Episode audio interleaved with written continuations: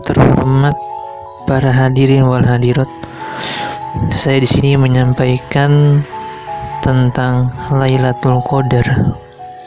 Yang mana Lailatul Qadar itu malam yang lebih baik daripada seribu bulan dan sudah tertera dalam Al-Quran dalam surat Al-Qadar Lailatul Qadri khairum min alfi syahr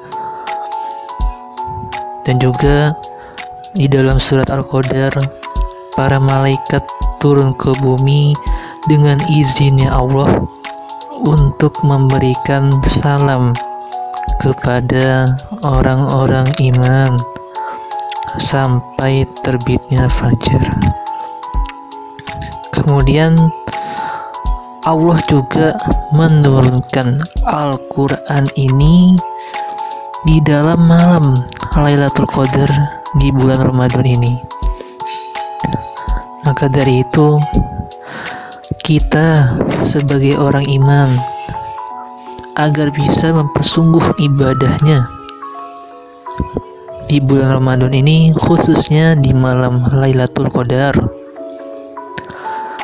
yang mana di ujung hari ini di ujung bulan yang suci ini kita harus lebih sigap lebih semangat lagi dalam ibadahnya karena Allah. Kemudian ada satu ciri-ciri turunnya Lailatul Qadar yaitu seperti turunnya hujan.